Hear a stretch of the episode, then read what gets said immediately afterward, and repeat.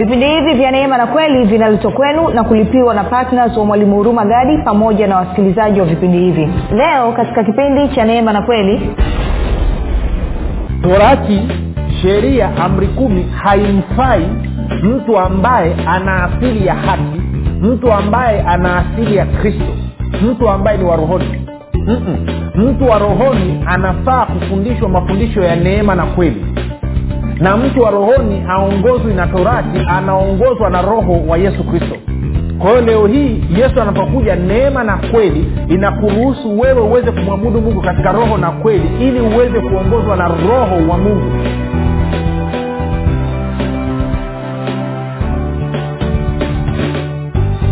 Popote pale ulipo rafiki nakukaribisha katika mafundisho ya neema na kweli. Jina langu naitwa huruma gadi na ninafuraha kwamba umeweza kupata fursa ya kuungana pamoja nami ili kuweza kusikiliza kile ambacho eh, roho wa yesu kristo amekusudia kusema nasi katika siku ya leo.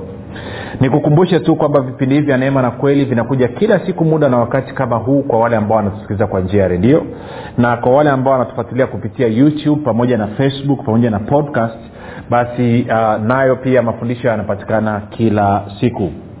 Eh, bado ninatia moyo tu kwa e, watu kuendelea kusubscribe kwenye youtube channel yetu. Nasema asante kwa wale ambao wamesubscribe.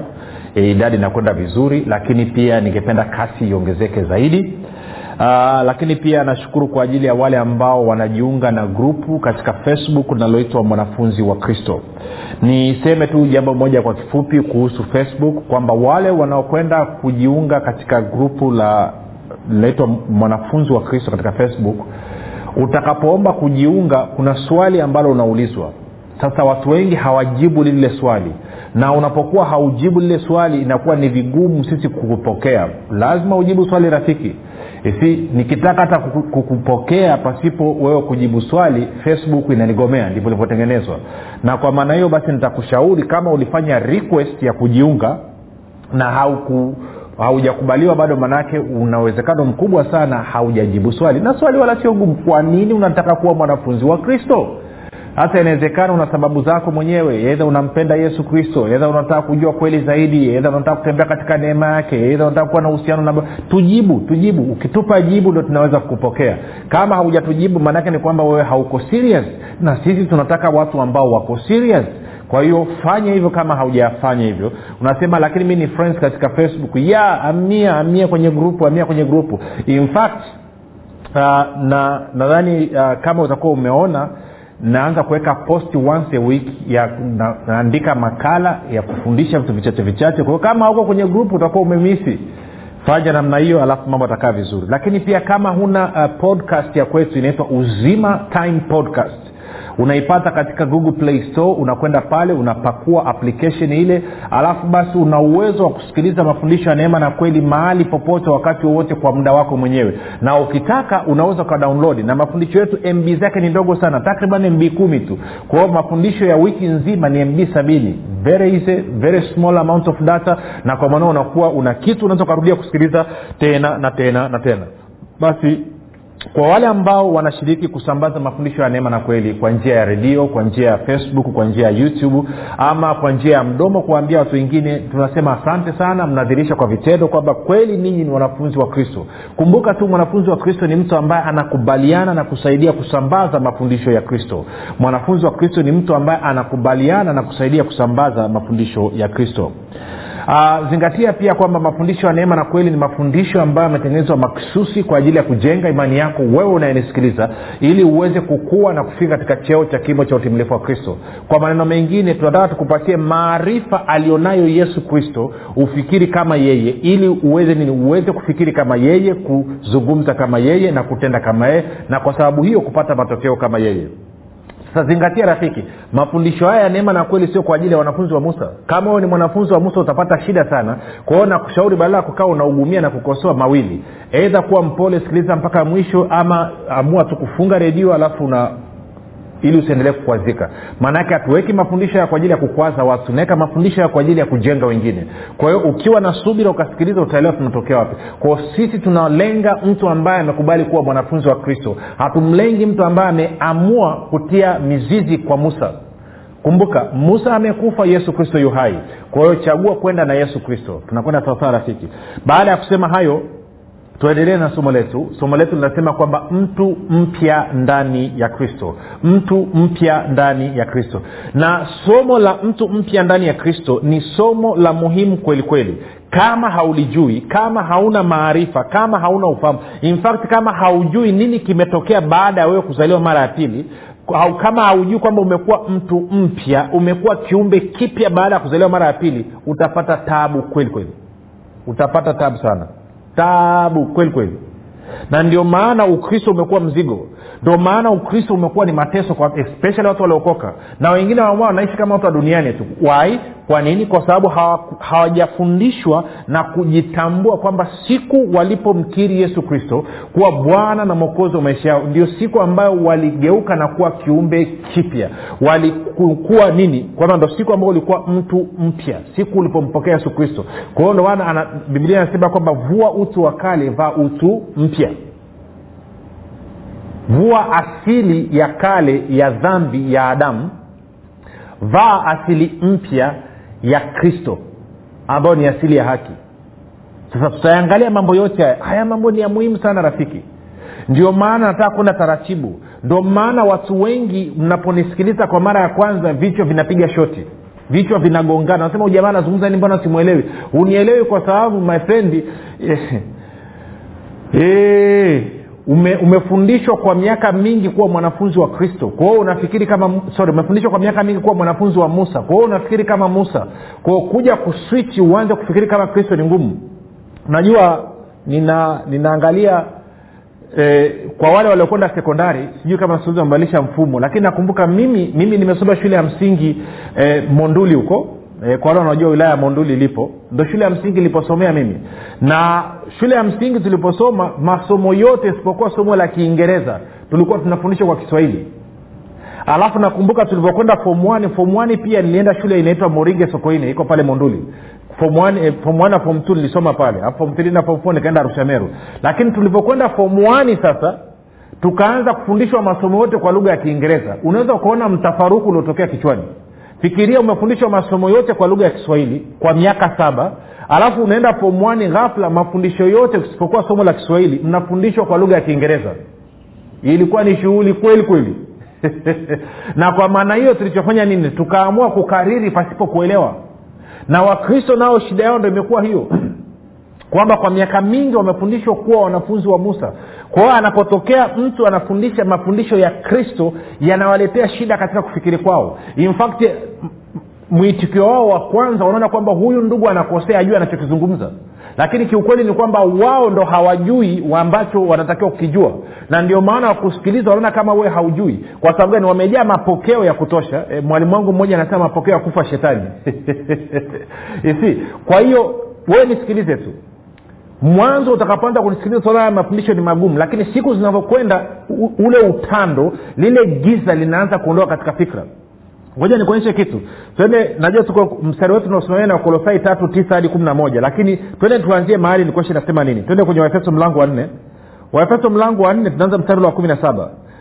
Eh, anasema hivi basi nasema neno hili tena nashuhudia katika bwana tangu sasa msienende kama mataifa wanendavyo katika ubatili wa nia zao ama fikira zao ambazo akili zao zimetiwa giza nao wamefarikishwa na uzima wa mungu kwa sababu ya ujinga uliomo ndani yao kwa sababu ya ugumu wa mioyo yao. Kwa anasema msienende kama watu ambao hawajazaliwa mara ya pili msienende kama watu ambao hawajaokoka ambao fikira zao zimetiwa giza anasema mioyo yao imekuwa migumu kwa sababu ya ujinga ulioko ndani mwao na kwa sababu hiyo wametengwa na uzima wa mungu. Anasema msienende kama hao watu.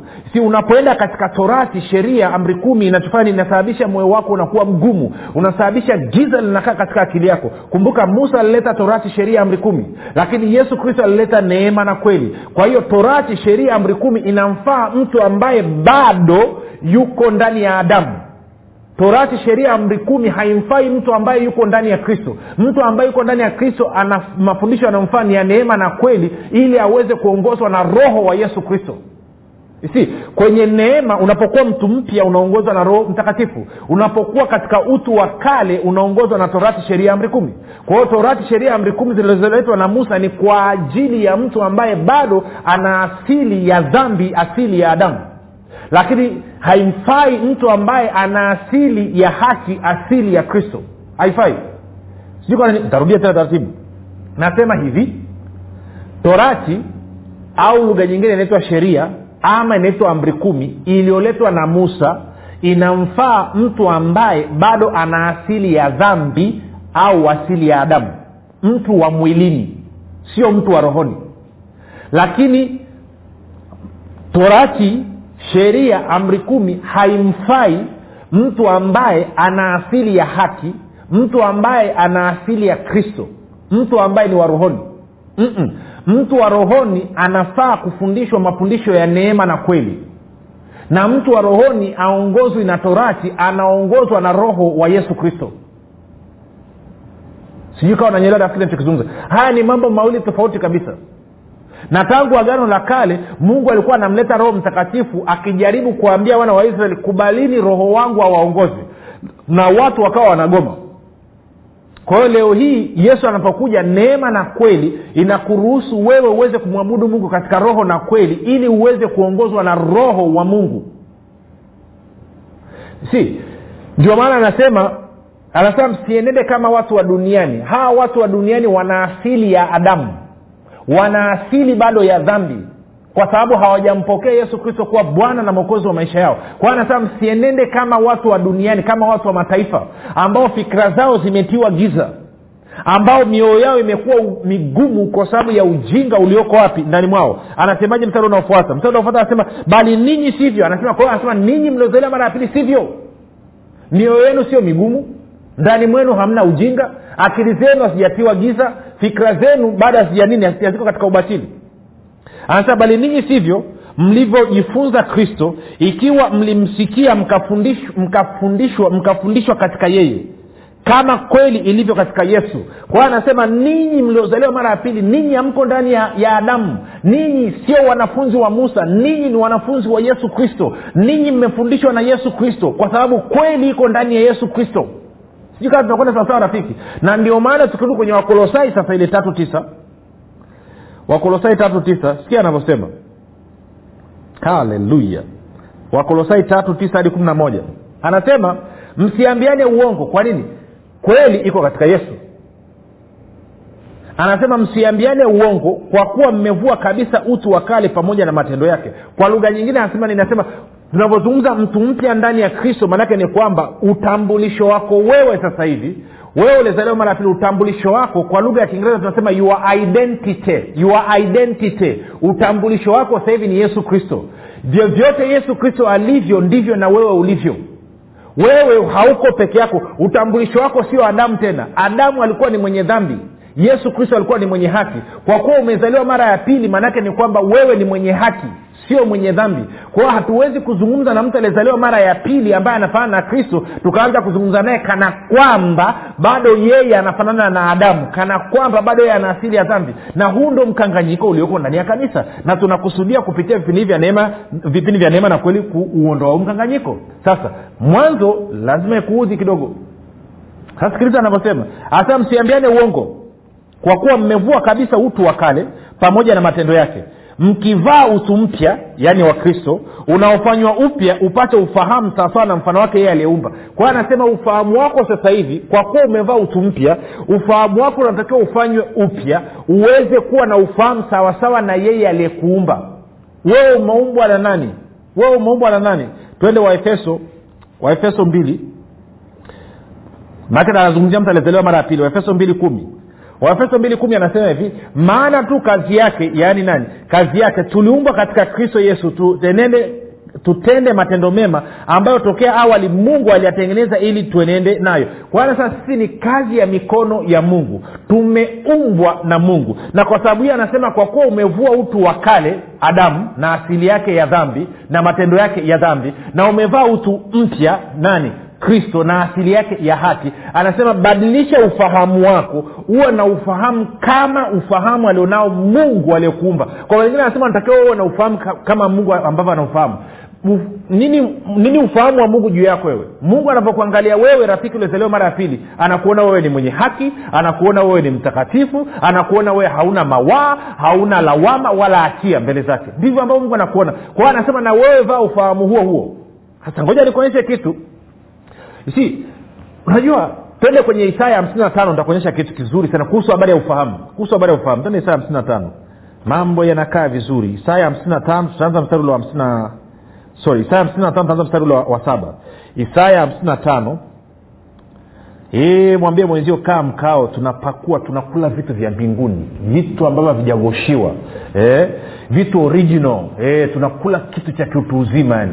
Yaani najua rafiki haya ndo mafundisho unasikiliza unakula truth yani unasikia unapata. Unajua saingine unaweza ukalambana na ufunuo alafu ukajikuta umetoka nje hata ujuu ulitokaje nje yake ndomaana saa ingine huwa nawashauri watu kwamba ukiwa unasoma bibilia especially umeshaanza kuijua neema akisha umevaa nadhifu.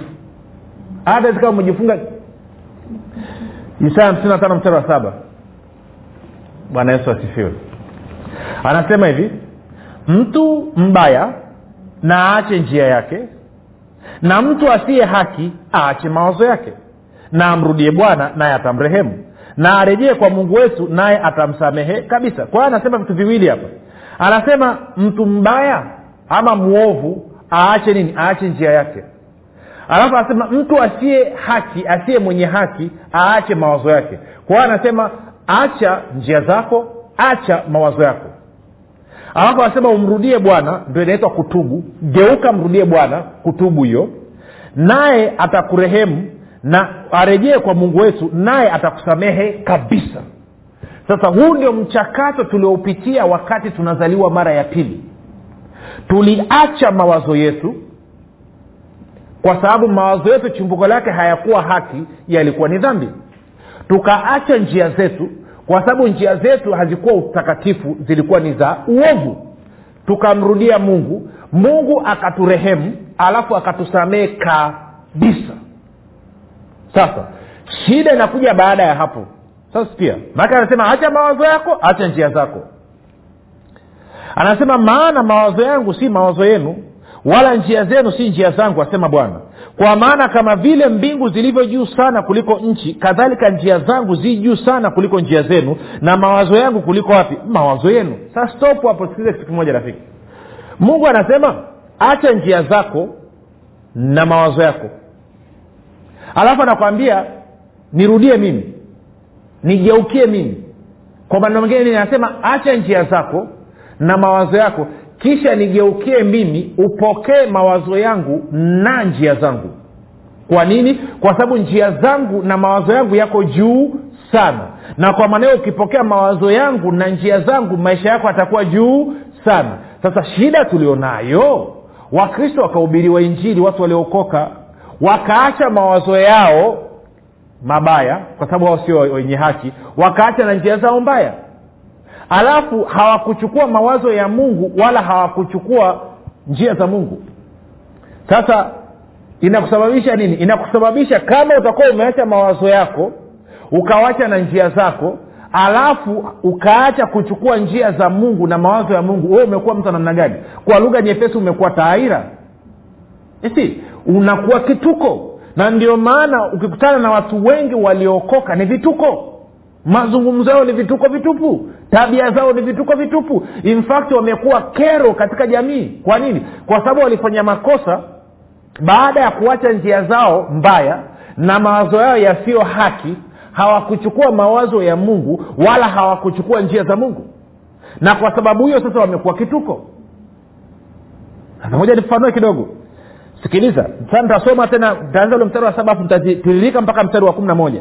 Anasema mtu mbaya naache njia yake na mtu asiye haki aache mawazo yake na amrudie bwana naye atamrehemu na arejee kwa mungu wetu naye atamsamehe kabisa nane maana mawazo yangu si mawazo yenu wala njia zenu si njia zangu asema bwana. Kwa maana kama vile mbingu zilivyo juu sana kuliko nchi kadhalika njia zangu zi juu sana kuliko njia zenu na mawazo yangu kuliko mawazo yenu. Kumi maana kama vile mvua ishukavyo na theluji kutoka mbinguni wala hairudi huko bali huinywesha ardhi na kuizalisha na kuichupuza ikampa mtu apandaye mbegu na mtu alaye chakula ndivyo litakavyokuwa neno langu litokalo katika kinywa changu halitanirudia bure bali litatimiza mapenzi yangu nalo litafanikiwa katika mambo yale niliyolituma. Anamaanisha nini? Anasema hivi. Mungu anasema acha mawazo yako chukua mawazo yangu. Acha njia zako chukua njia zangu. Ukifanya hivyo anasema sasa utakapochukua neno langu litakupa matokeo. Si, shida tulionayo ni kwamba watu wanachukua neno la mungu alafu wanaliingiza katika mfumo wa kufikiri wa kibinadamu mfumo wa kufikiri ambao sio haki wanaingiza katika njia za kibinadamu ambazo ni ovu alafu wanategemea kupata matokeo ya mungu. Huwezi. Ili upate matokeo ya mungu sharti kufikiri kwako ufikiri kama mungu.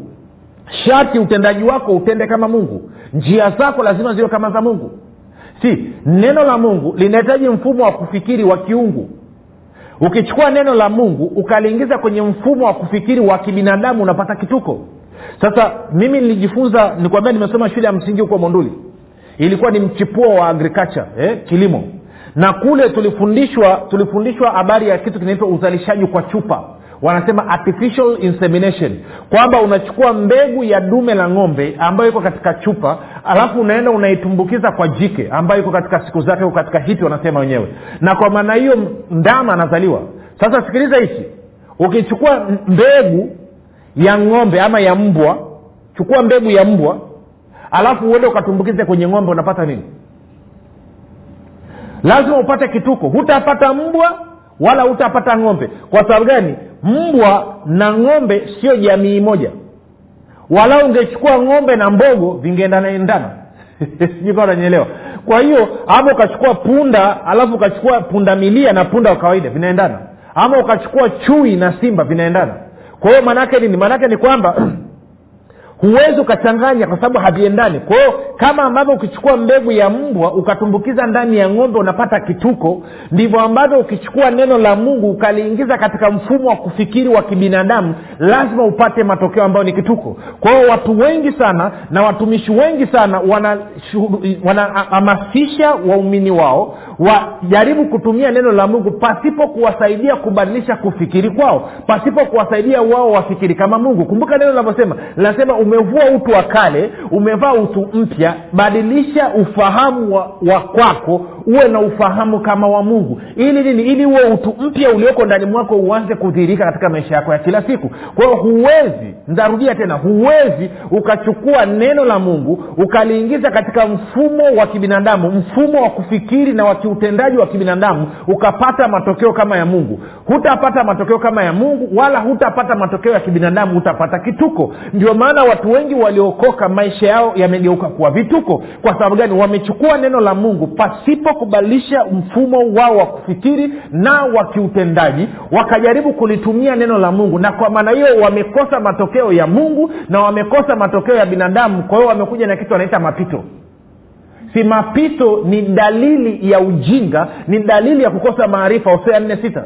Mapito sio dalili ya ya, ya, ya, ya, kuonyesha jinsi ambavyo uko uko sio dalili ya kiroho It's not nini tunasema sio sio evidence ya spiri, spirituality. Sio haidhihirishi hai, hai, eh, ukomavu wako kiroho. No, no, no. mapito inakuonyesha jinsi ambavyo umekaa kwenye ujinga muda mrefu. Maanake bibilia inasema watu wanaangamizwa kwa kukosa maarifa na nakuhakikishia magonjwa umasikini maradhi na ma, ma, makandamizo na vifungo vya ibilisi vimekuja ili kukuangamiza. Ndicho ambacho mungu anazungumza sema kwamba watu wangu wanaangamizwa kwa kukosa maarifa. Hajasema hata wanaangamizwa kwa sababu ya ibilisi anasema wanaangamizwa kwa sababu ya kukosa maarifa. Wai kwa sababu wamekataa kubadilisha namna ambayo wanafikiri. Wameambia waache kufikiri kwao wachukue kufikiri kwa mungu. Waache njia zao wachukue njia za mungu. Lakini wao walichofanya nini? Wameacha njia zao wakaacha kufikiri kwao alafu wamegoma kuchukua kufikiri kwa mungu na njia za mungu. Na kwa maana hiyo sasa hawana matokeo ya kibinadamu wala hawana matokeo ya mungu. Wamebakiwa kuwa na matokeo ambayo ni kituko kitupu. Na hauwezi kutoka kwenye mchapiko huo. Namwambia rafiki yako kwenye mchapiko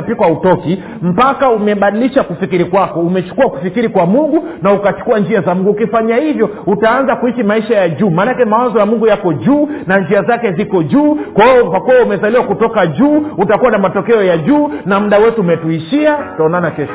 Tupate mapumziko mafupi kisha tutafanya maombi alafu tutakuwa tumehitimisha kipindi cha leo. Haleluya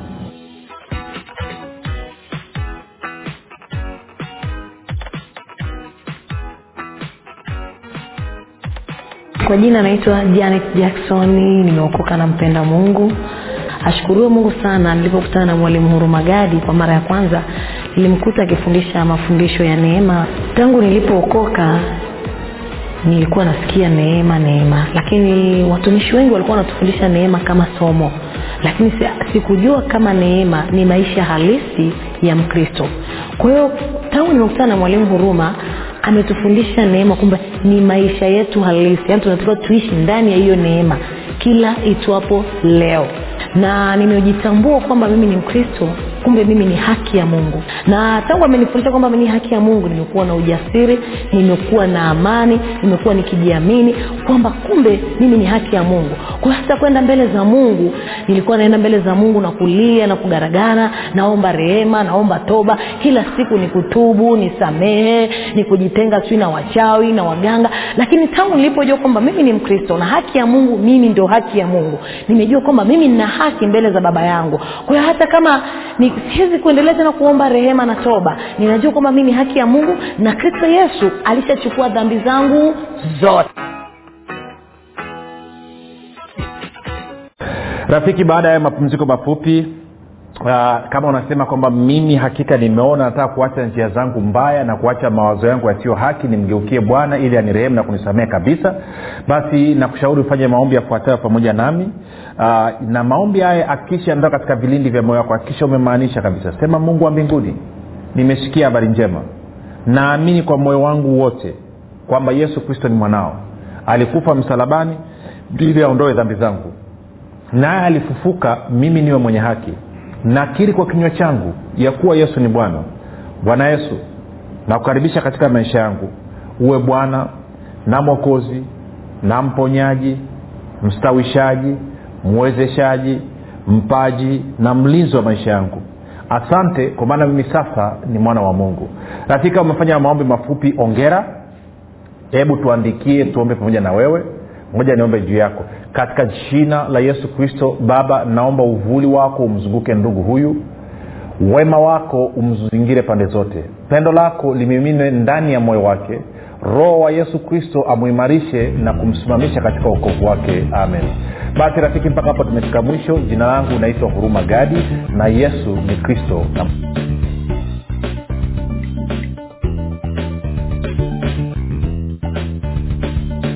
umekuwa ukisikiliza kipindi cha neema na kweli kutoka kwa mwalimu huruma gadi. Usiache kumfolo katika facebook instagram na twitter kwa jina la mwalimu huruma gadi. Pamoja na kusubscribe katika youtube channel ya mwalimu huruma gadi kwa mafundisho zaidi. Kwa maswali ama maombezi tupigie simu namba 7645242 au 6735242 au 7895242 mbili nitarudia. sifuri saba sita nne tano sifuri sifuri mbili nne mbili au sifuri sita saba tatu tano sifuri sifuri mbili nne mbili au sifuri saba nane tisa tano sifuri sifuri mbili nne mbili